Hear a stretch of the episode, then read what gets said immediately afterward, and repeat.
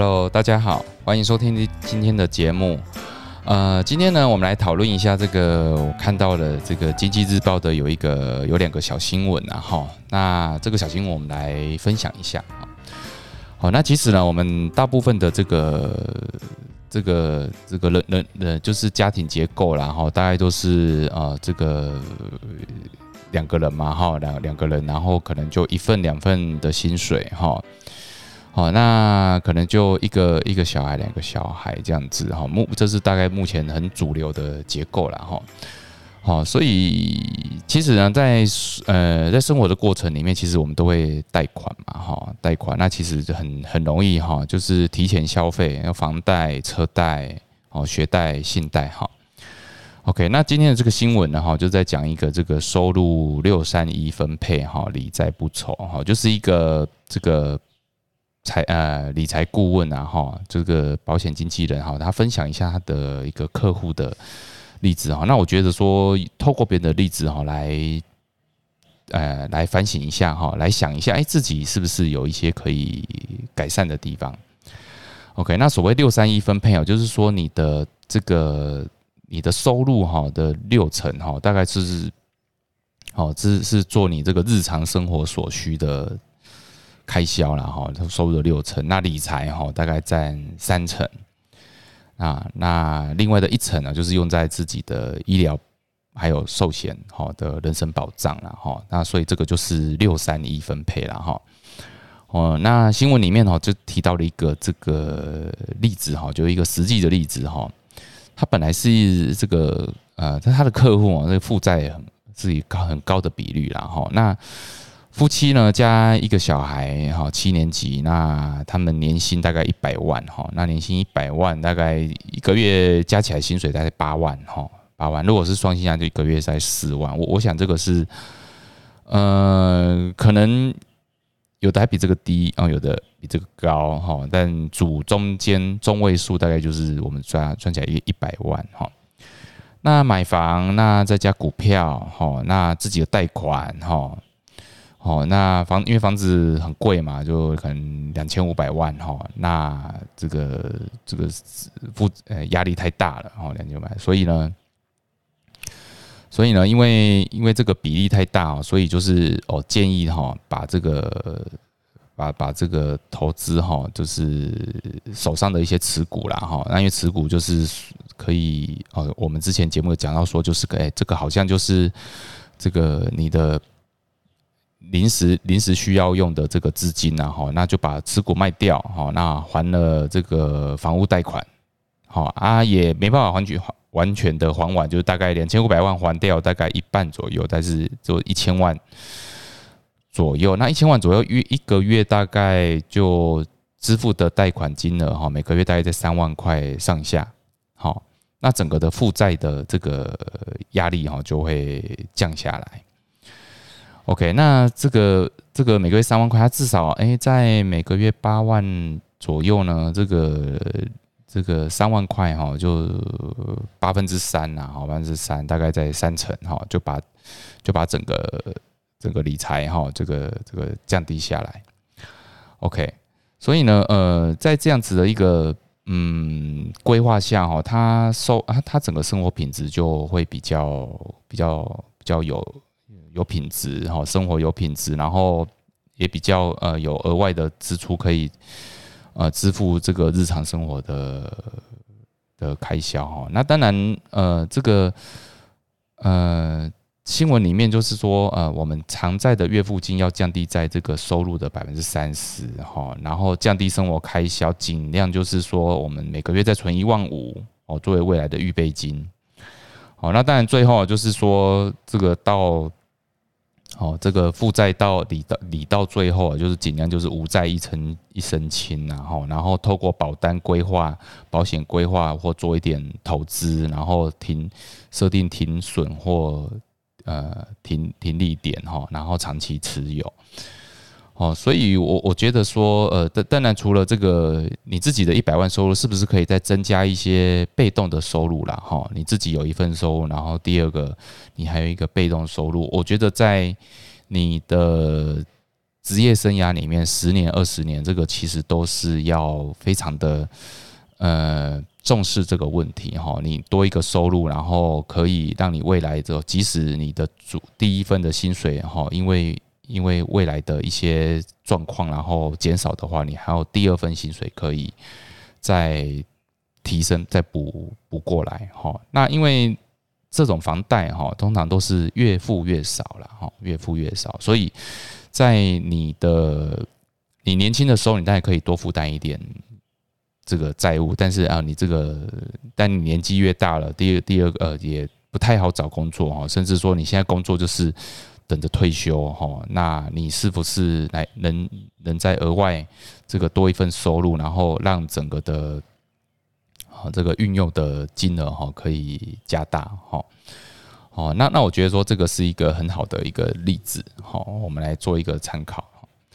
好，那第二个呢是一个新闻哦，是一个联合报的新闻哈。那其实是一个嗯，就是一个是评论啊哈。那这个评论哈，其实也就是讲一个故事。好，那这讲一个故事，就是说也是一个呃这个公务员的故事啦哈。这个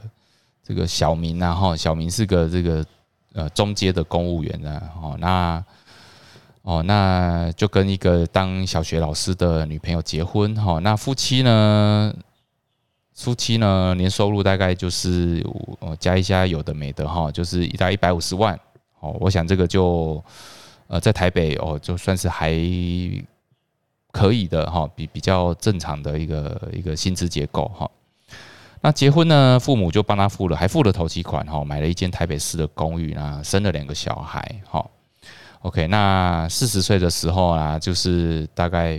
因为二开二十几岁嘛哈，二十几岁可能就当公务员，然后就就两份薪水，然后就可能呃四十二十年后就大概就还的差不多了哈，还的差不多，那手上还存了一笔钱，还存了一笔钱哈，然后就在附近哈。就，呃，因为看到家里附近，我买了一个，呃，这个看了一个大楼的预售案，就买下来哈，他就买下来换屋了哈，啊，过去的住的旧公寓就没什么用途了哈，他就拿来租人，好，来租人就创造了第二个收入了哈，那他也是一个好房东哈，附近行情租多少他就租多少这样子哈，除了他自己的，呃，薪，呃，他的薪水，然后又多了一份收入。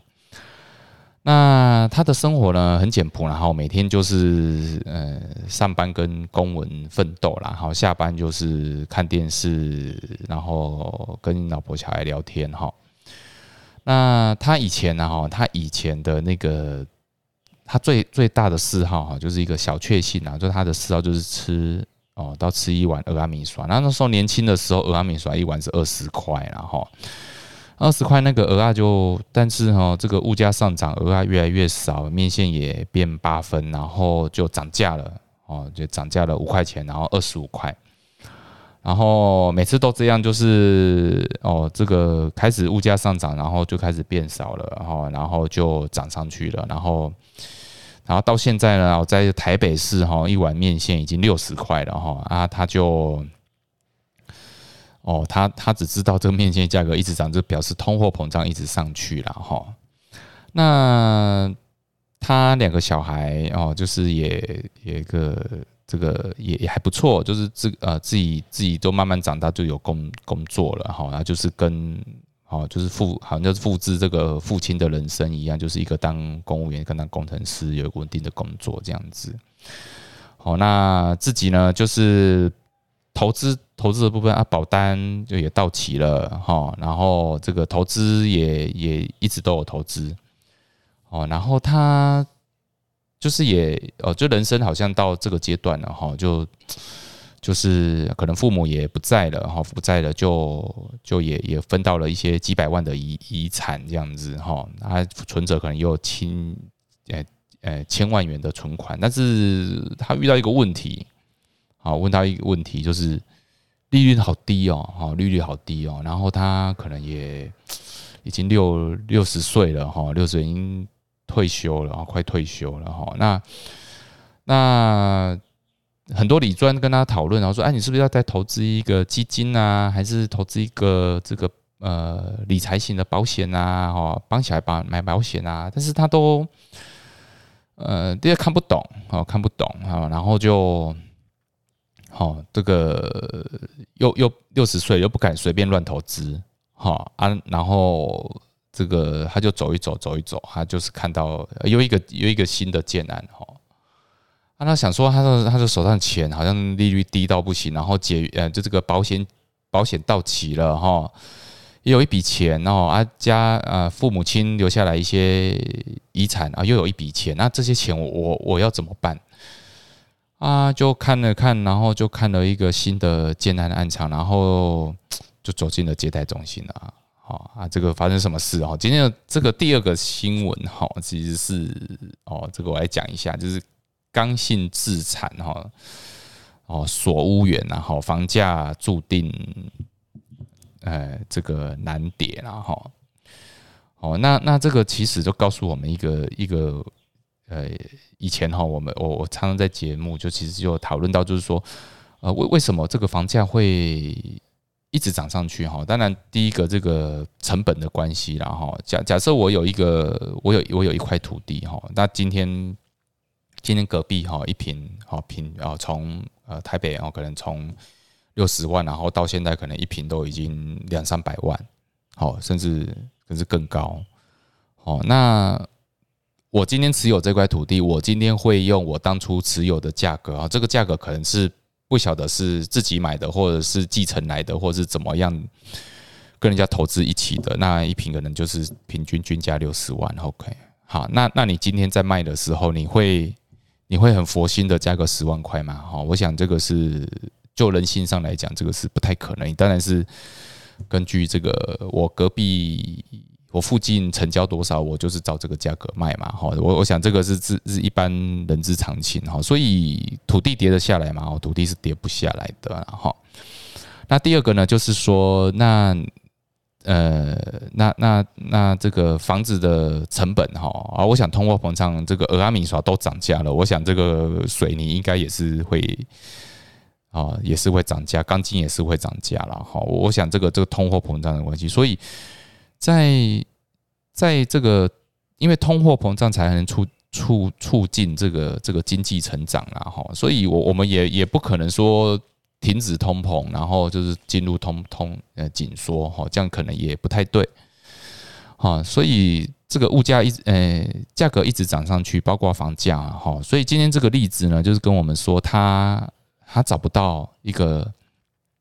合适的这个的工具哈的理财工具，所以他又跑去借贷中心，他又买了一个房子，因为他知道他以前买的房子哈还有。这个这个是让他赚到钱的，所以就他自己过往的经验来看，至少房子是不会亏钱的。那这样的人多不多？哈，其实哦，非常多，好，非常多。他呃，尤其是在华人哈，不不只是台湾，那华人的世界里面，其实这个房屋都是一个很保值的投资工具了哈。所以这个是东西方文化这个相当大的差异，好。那那年轻人怎么办？现在怎么办？好像永远都买不起房子了哈。我想也不用太担心哈。当然，呃，刚出社会哈，或是或是还没有结婚哈，你可能就会选择就是跟跟朋友、跟室友哈、同学一起合租一间房子哈。那啊，三房四房哈，甚至可以客厅再隔出来。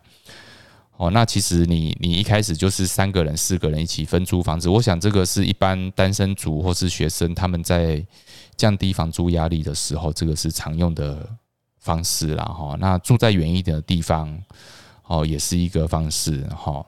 所以你呃，那永远都有一个新的从化区，然后旧的区域会没落哈。所以你说年轻人该怎么办哈？我想年轻人在那个时代就会有一些新的做法。好，就像这个，我们常常讨论这个哦，社会住宅啊，或是或是这个新加坡的主屋啊，主屋政策啊，哈，其实我我觉得在每一个时代，他们都会有面临的问题。那你说，呃，因为房子太房价太高了，然后高到说，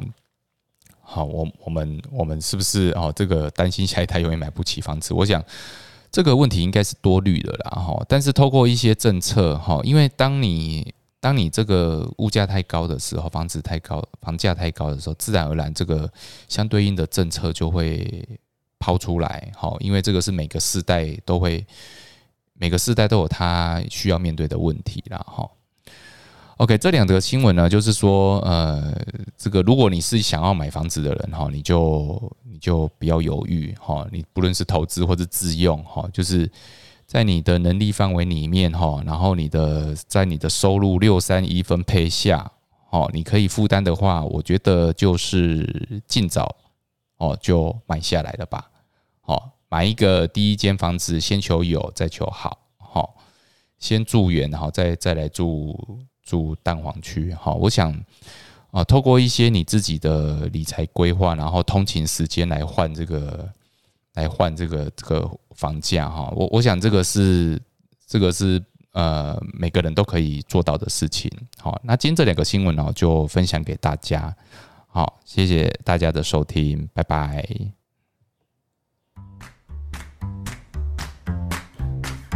本节目由重实联合会计师事务所赞助播出。